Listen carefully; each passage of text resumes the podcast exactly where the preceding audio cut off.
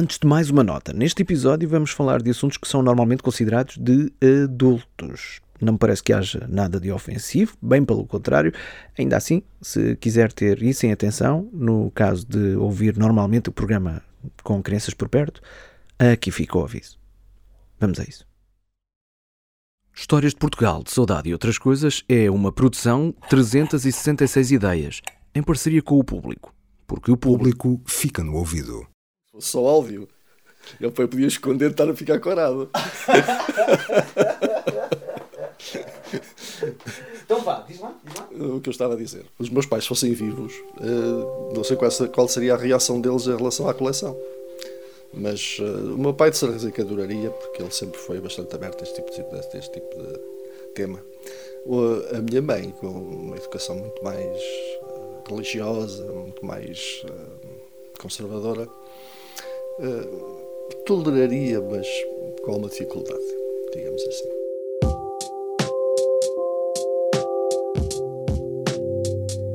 Desta vez a opção é mais arriscada do que é habitual. O assunto do programa quebra algumas barreiras, vai mais além, mais, long, mais longe.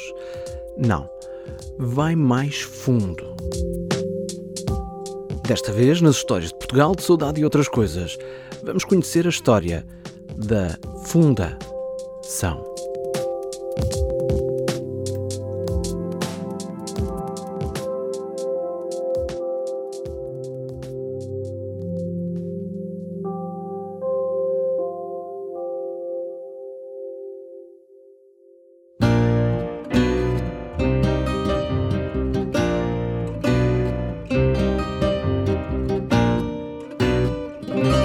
Como sabe, é muito raro eu tratar um entrevistado por tu. Apresenta-te. Sou Paulo Moura, tenho 58 anos, eh, sou economista. Na verdade, eu conheço o Paulo há mais de 15 anos, mas da blogosfera. Só estive com ele uma vez antes desta entrevista e foi também para lhe fazer uma entrevista. A razão para estas duas entrevistas? Tenho uma coleção de arte erótica e é o meu hobby pessoal desde há, há muitos anos.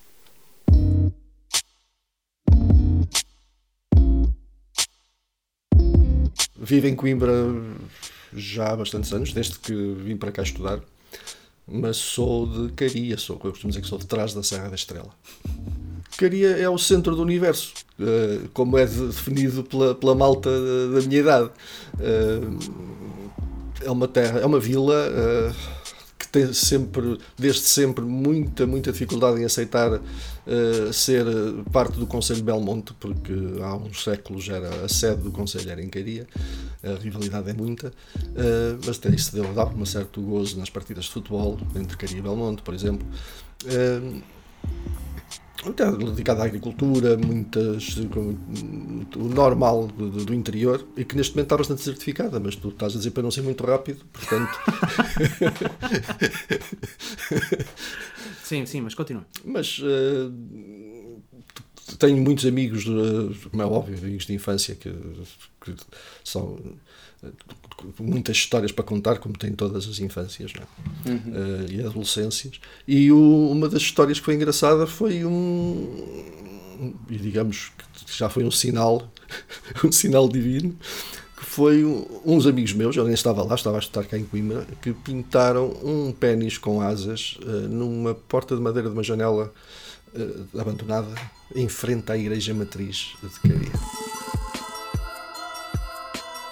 Um objeto com asas, mas não voador e perfeitamente identificado. Aliás, muito bem identificado por todos.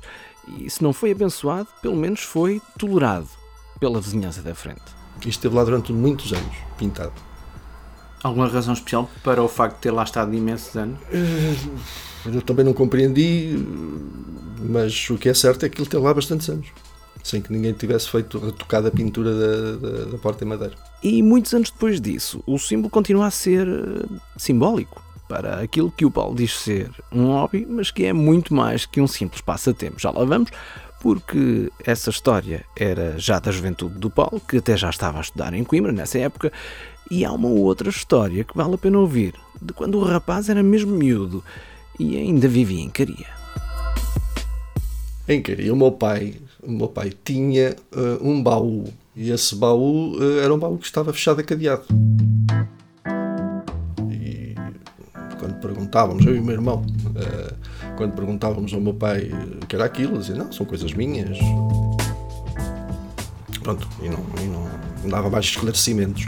Mas uh, a curiosidade é, é, mais forte e uh, durante vários domingos, à hora da missa, quando os meus pais e a minha avó iam para a missa, uh, o que eu fiz foi encontrar no meio de, de, de, das, das, ferramentas, das ferragens que lá havia, assim, em caixas com pregos e por aí fora, uma, uma chave que entrava na, no cadeado, embora não abrisse. Então o que é que eu fiz? Durante vários domingos, antes da missa, e sem dar nas vistas, porque eu também tinha que ir à missa, senão também levava um sermão. Um, o que eu fiz foi uh, com uma, uma lima ir uh, raspando na, na, na, chave e ir experimentando e estava já quase a desistir quando ao fim do terceiro ou quarto domingo uh, consegui abrir o cadeado.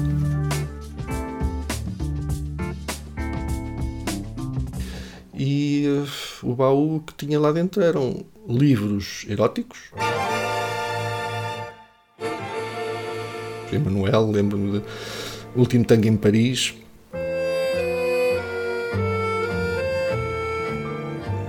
História da O. Uh, e algumas revistas eróticas na altura, Louis, por exemplo, lembro-me da Louis, uma Playboy brasileira. Uh, pronto, e era isto: livros e revistas eróticas. Ao abrir esse baú, abriu-se um novo universo para ti? Ou? Eh, digamos, despertou completamente a curiosidade. Primeiro que tudo, foi durante o, o ler aqueles livros, para mim, uma delícia. Aliás, já. Uh, recordo-me de um que me marcou bastante, que era um livro que era, acho que era a filha de Fanny Hill, porque ele tinha Fanny Hill e a filha de Fanny Hill, que fazem parte atualmente da minha coleção. E num deles tem uma cena que, que depois mais tarde utilizei adaptada para Caria, precisamente para a, a pintura que foi feita à porta, em frente à, à Igreja Matriz, que era uma cena muito engraçada, de uma beata que ia para, para a igreja e viu uma imagem precisamente que foi recortada uma imagem que estava pintada e disse, ai, um santo, ai, um com asa só pode ser o arcanjo Gabriel e cortou a peça, levou para casa e fazia rezas e até que um dia lhe disseram, explicaram-lhe o que era e ela, pronto, morreu com o desgosto.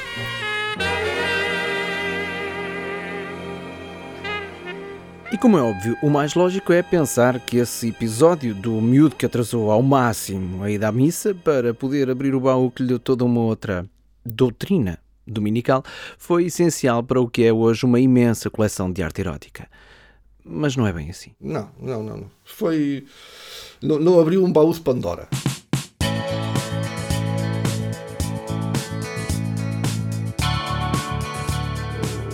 Mas, lógico, inconscientemente, o subconsciente ficou algo de, de, que depois mais tarde me marcou em termos de, da curiosidade que tinha em, no tema.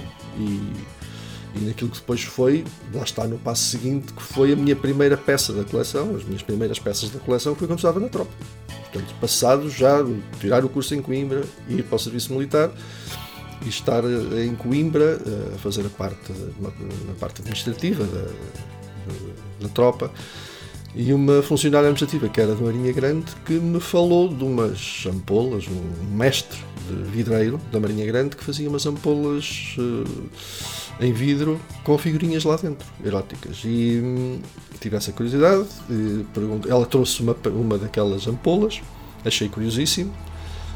E perguntei-lhe se havia diferentes uh, variações dentro do tema. Ela disse que sim, que eram seis diferentes. E eu encomendei-as e tenho-as. E são as, foram, aí sim, eu, quando comprei aquilo, já estava a pensar uh, na hipótese depois de poder alargar aquilo se houvesse uh, hipótese uh, outro tipo de peças dentro, da, dentro da, do tema.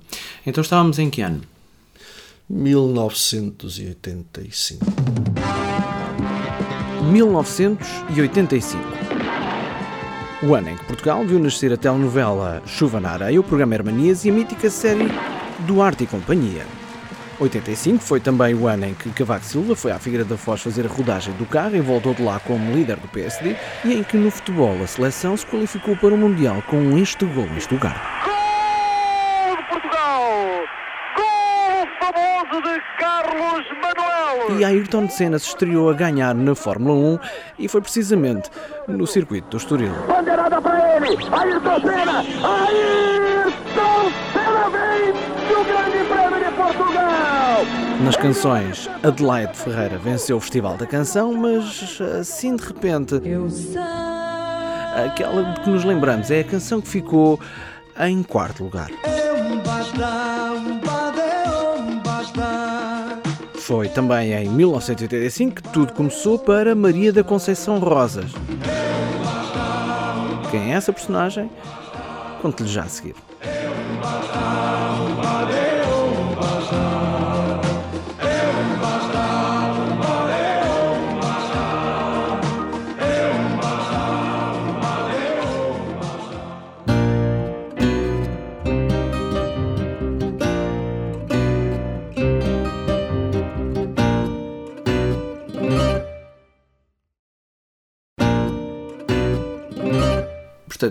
Compraste as ampolas da Marinha Grande e depois.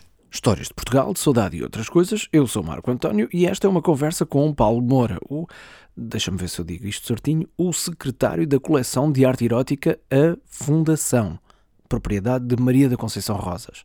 O secretário que começou por, em miúdo, arrombar o baú em que o pai tinha literatura erótica e em 1985, já homem adulto, a iniciar uma coleção que é hoje provavelmente o maior acervo de arte erótica em Portugal. Como já ouviu, tudo começou por umas ampolas em vidro da Marinha Grande.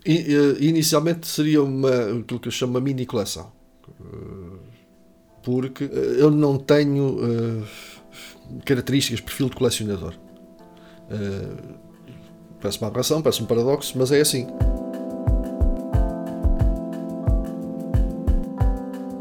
Aqui, em relação, em relação à, à coleção, digo, não sou colecionador, simplesmente eh, foi mais pela oportunidade de, principalmente com a internet, de fazer eh, ter acesso a, muita, muita, muita variedade de, de estilos, de tipos, de, de- so- de coisas mais antigas, coisas modernas, coisas mais artesanais, coisas mais elaboradas.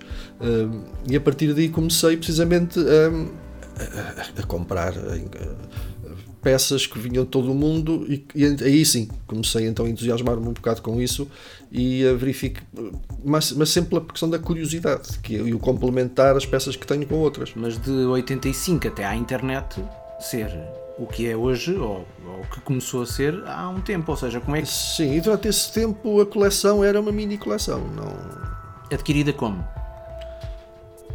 Era mais a nível, de, a nível das minhas viagens, das minhas deslocações dentro do país, mas mais uma vez é, é bastante restrito, quer dizer, é, o, o que existe, é, mas noutras, em viagens, e viagens também de amigos meus que por vezes me traziam algumas peças, mas lá está, era de uma forma muito reduzida, não tinha nada a ver com o pulo que isto deu com a internet. nunca tive paciência para ser colecionador. Uh, portanto, não era por aí. Era, era precisamente o tema, era a curiosidade do tema. E o facto também de ser algo que é visto pela sociedade de uma forma. eh, Agora podes dizer, ah, não é, agora já não é pecaminosa. Não é pecaminosa, mas é tabu, é proibido, é, é vedado. As pessoas têm vergonha de falar sobre isto. Uh, as pessoas são cada vez mais puritanas, as pessoas são cada vez mais fechadas. Uh, agora pode-se falar sobre isto, mas as pessoas olham, pode-se falar, mas as pessoas desprezam quem fala. Eh, ou seja, precisamente, para mim é a mesma curiosidade do tema. É o tema. Aliás, eu posso dizer que a minha coleção não é os objetos que, que a compõem, eh, são as pessoas que eu já conhecia à custa disso.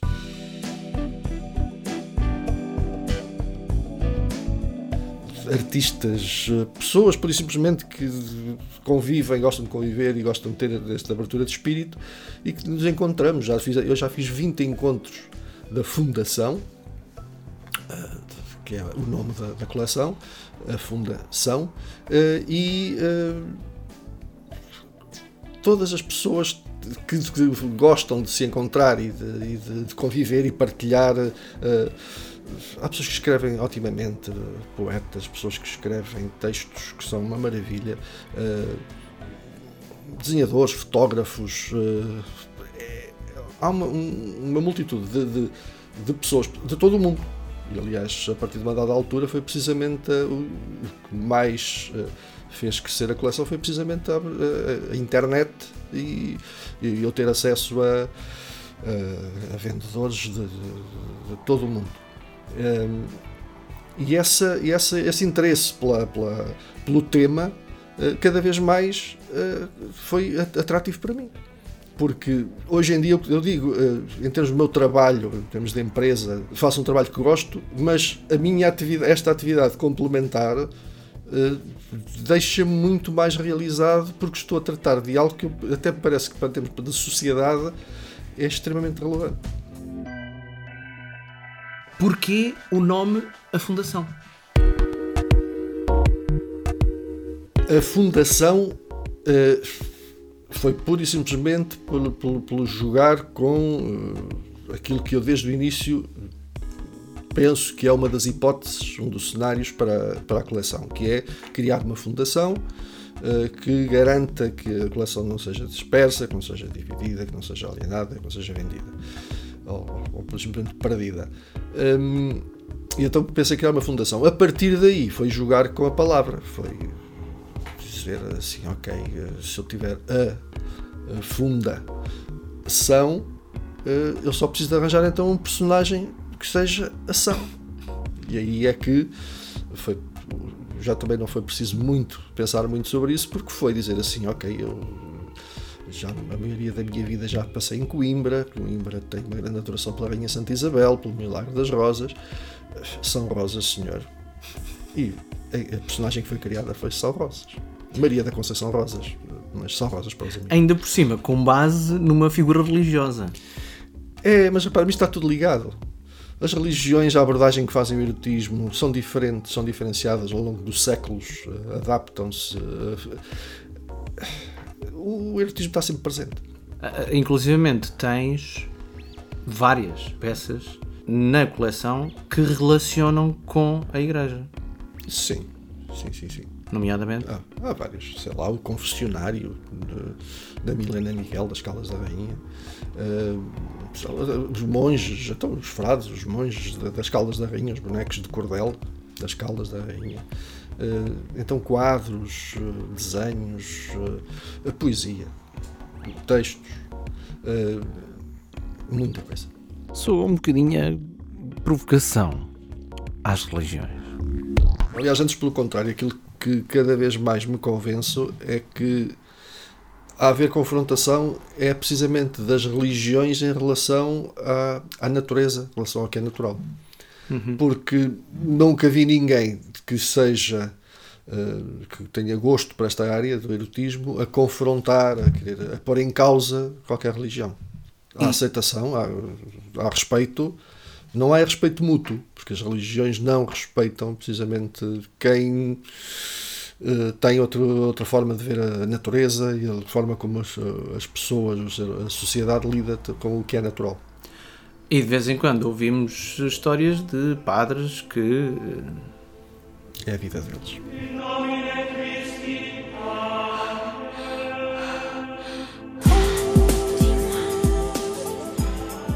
Quantos objetos são neste momento? Eu gosto de diferenciar, assim, em grosso modo, livros e restantes objetos. Porque livros são 1900, tenho tudo cadastrado e está online, disponível o cadastro. Uh, eh, 1940. Estamos a falar de livros em que alguns desses livros não são livros, são coleções, portanto são, são conjuntos de, de livros. Portanto já se ultrapassa de certeza os 2000 livros. Uh, desde 1600 e qualquer coisa, um livro que recebi recentemente, uh, livros de 1700, livros de 1800, séculos 17, 18, 19, são à volta de 300. Uh, e os restantes são livros de, atuais, ou desde o início do século XX até agora, uh, que mantenho todos os dias, vou recebendo livros que vou comprando, vou encomendando e que vou recebendo. De objetos, uh, 3400. Portanto, estamos para, uh, perante mais de 5 mil artigos. Sim, sim, sim. Tal E está, como dizes, está tudo catalogado.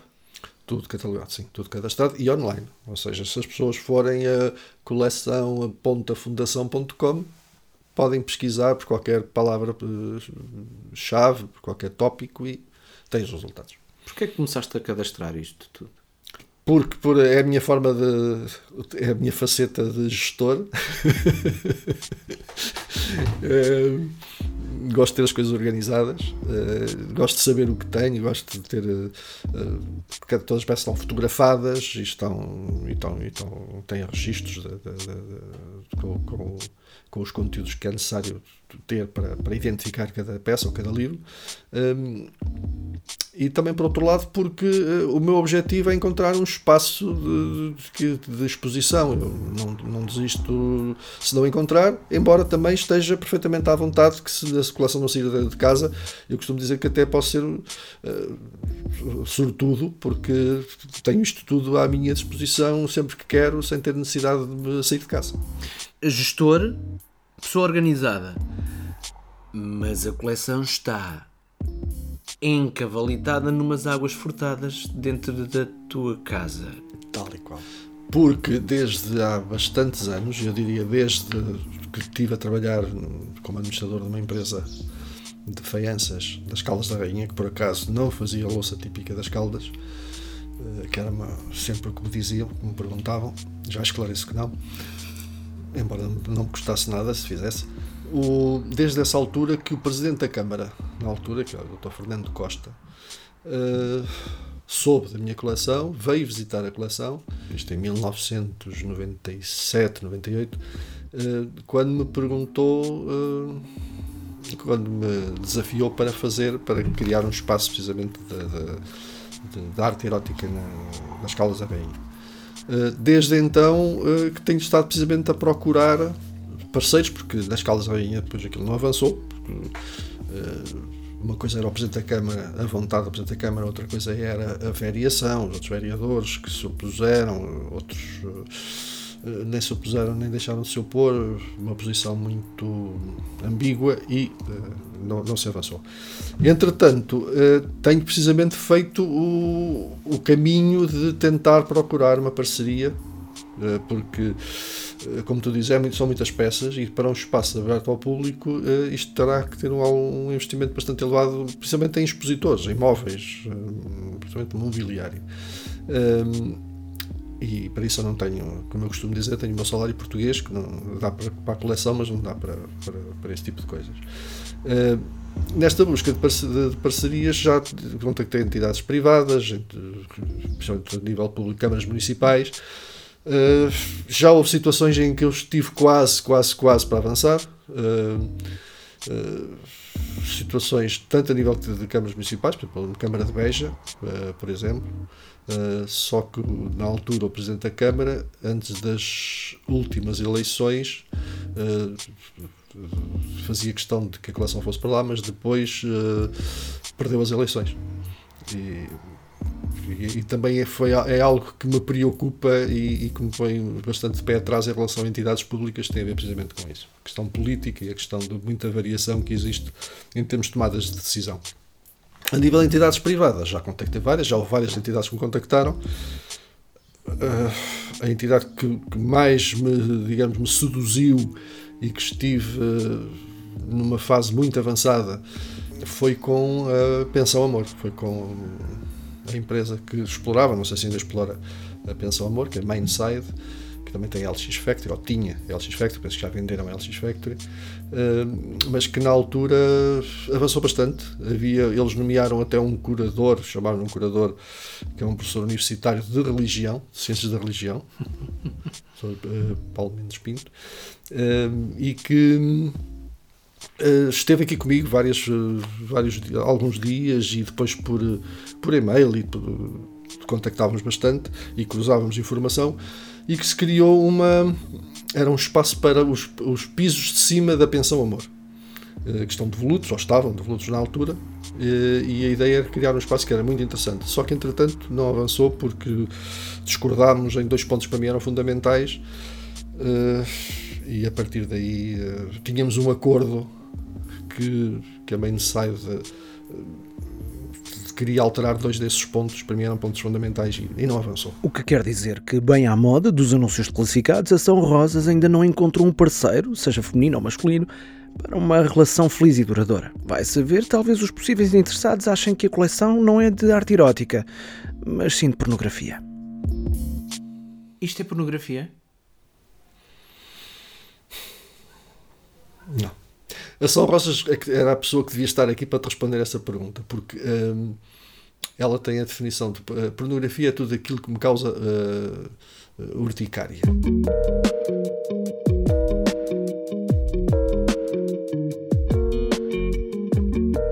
Guerras, ofensas pessoais, a censura, uh, isso é pornografia.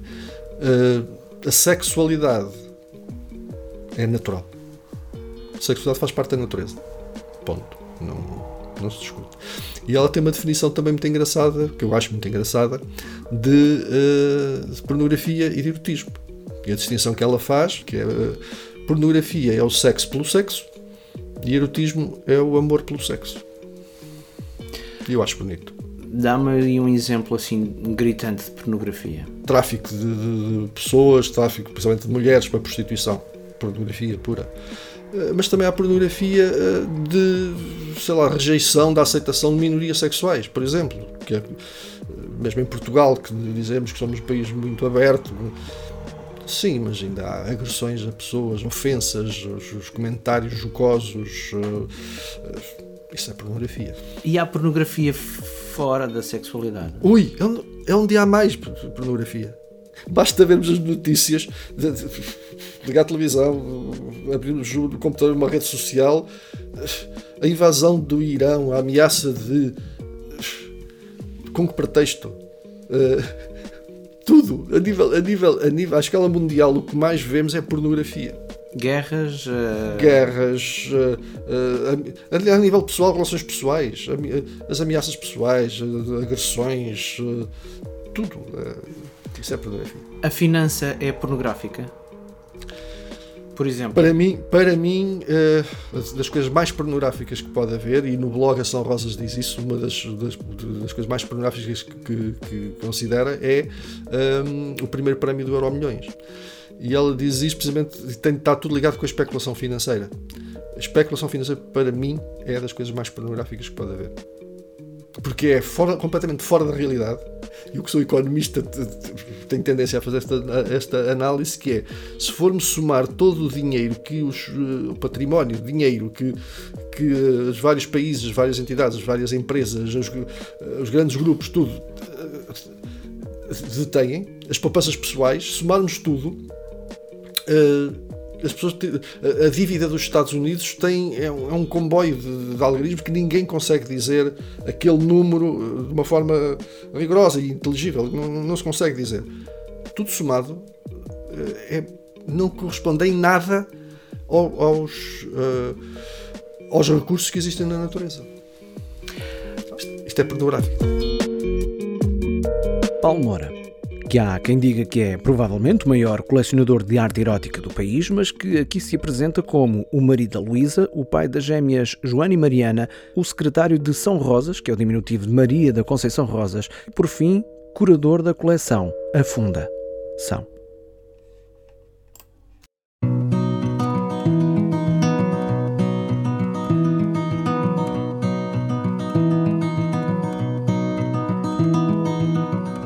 Histórias de Portugal, de Saudade e Outras Coisas é um programa realizado e apresentado por mim, Marco António. É uma produção 366 ideias em parceria com o público. Neste episódio falei com o Paulo Moura, que pode conhecer melhor em afundação.com ou blog.afundação.com não se preocupe, eu vou deixar os links certinhos nas redes sociais e no site do programa. Já agora, também no nosso site, pode ver, fiz uma experiência, um vídeo desta mesma conversa e com imagens da coleção para ver um pouco do museu erótico que o Paulo tem em casa e que Portugal não tem, ou pelo menos ainda não tem. Espero que goste do vídeo, que está, como lhe disse, no site do programa, onde pode ainda ver a ficha técnica completa deste episódio e saber tudo sobre o programa. O endereço é historiasdeportugal.com.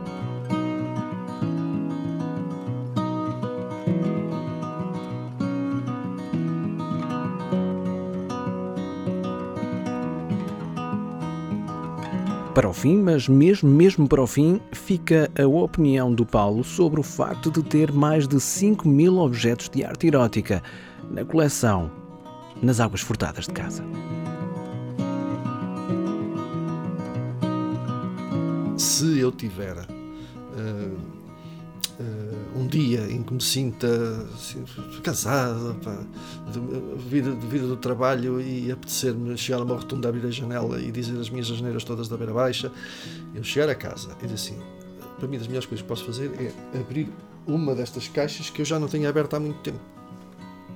Porque precisamente vou ver uma peça que já nem me lembrava eh, de a ter e para mim é Natal todos os dias, que eu quiser.